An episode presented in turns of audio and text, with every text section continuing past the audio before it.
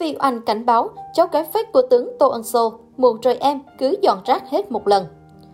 Vào hồi tháng 9 vừa qua, không chỉ tố cáo bà Nguyễn Phương Hằng, ca sĩ Vi Anh còn gửi đơn đến công an thành phố Hồ Chí Minh tố cáo chủ kênh YouTube lang thang đường phố vì cho rằng người này tiếp tay cho nữ CEO vu khống mình trên mạng xã hội. Cô tuyên bố dù tốn thời gian bao lâu cũng sẽ theo vụ này đến cùng. Vi Anh trước nay chưa từng thất hứa điều gì, cái gì làm được mới nói, cô quả quyết. Trong lúc chờ đợi cơ quan chức năng giải quyết đơn kiện, YouTuber này vẫn liên tục những clip chồng chọc khiến nữ ca sĩ vô cùng bức xúc.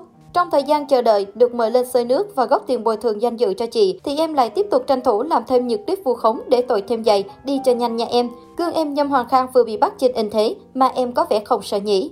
Mấy đồng tiền YouTube bận bất chấp, làm khổ em rồi nhỉ. Em yên tâm, luật sư chỉ chỉ có vài người thôi, nên em ra clip nào là đơn bổ sung tội của em lập tức lên cơ quan chức năng không sót buổi nào nhé, Phi Anh nói. Mới đây, dòng ca đồng xanh tiếp tục có bài đăng nhắn nhủ cực căng đến YouTuber Quỳnh Như. Muộn rồi Quỳnh Như, em được đào tạo đầy đủ để tính toán trước việc mình làm có hậu quả gì. Vậy mà vì phiêu, vì nổi tiếng, em bất chấp bôi nhỏ chị, rồi công khai thách thức ngông cuồng sau khi chị đã có cái động thái pháp lý. Chị và tất cả những nạn nhân của em đã mất rất nhiều vì phải hứng chịu bị tấn công bởi những điều mình không làm. Thôi, cứ một lần trải nghiệm thực tế, coi như một kỳ sát hạch kiến thức luật em đã được học ở nhà trường. Bảy lá đơn chỉ biết em mệt mỏi chưa nhỉ? Em đã hiểu được chút ít sự tấn công vô văn hóa của em và cô em với những người không hề liên quan đến mình chưa nhỉ? Chị buộc phải từ chối thiện chí này em nhé. Chưa dừng lại ở đó, Phi Oanh đành thép nói thêm, gửi các em còn lại đến nay vẫn đang tích cực phù khống bồi nhỏ. Tính Phi Oanh làm nhiều hơn nói và đã nói thì không bao giờ không làm, cứ lần lượt dọn rác hết một lần nhé.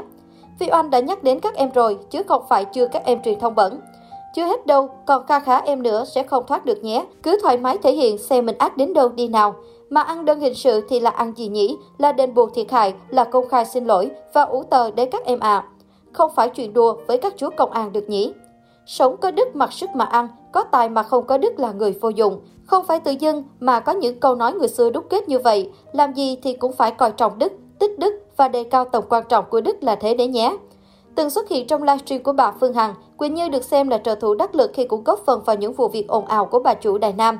Quỳnh Như cũng khẳng định rất nhiều người biết về gốc gác gia đình của cô và biết cô là ai.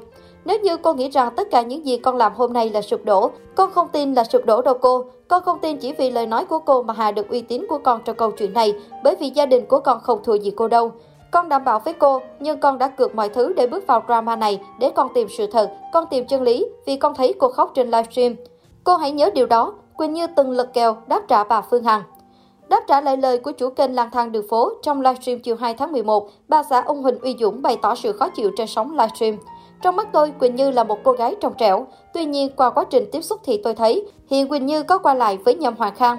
Tôi đã bắt đầu hơi ngại. Khi tôi thấy Quỳnh Như ghép ảnh mình với tướng Tô Ân Sô thì tôi đã thấy có gì đó không ổn. Vì giữa Quỳnh Như và tướng Tô Ân Sô không có mối quan hệ nào, tôi đã nhắc nhở Quỳnh Như, kể cả kênh lang thang đường phố, không nên ghép ảnh như vậy để tạo hiệu ứng hiểu lầm cho công chúng. Đó là tráo khái niệm và tôi đã phản ứng ngay và luôn.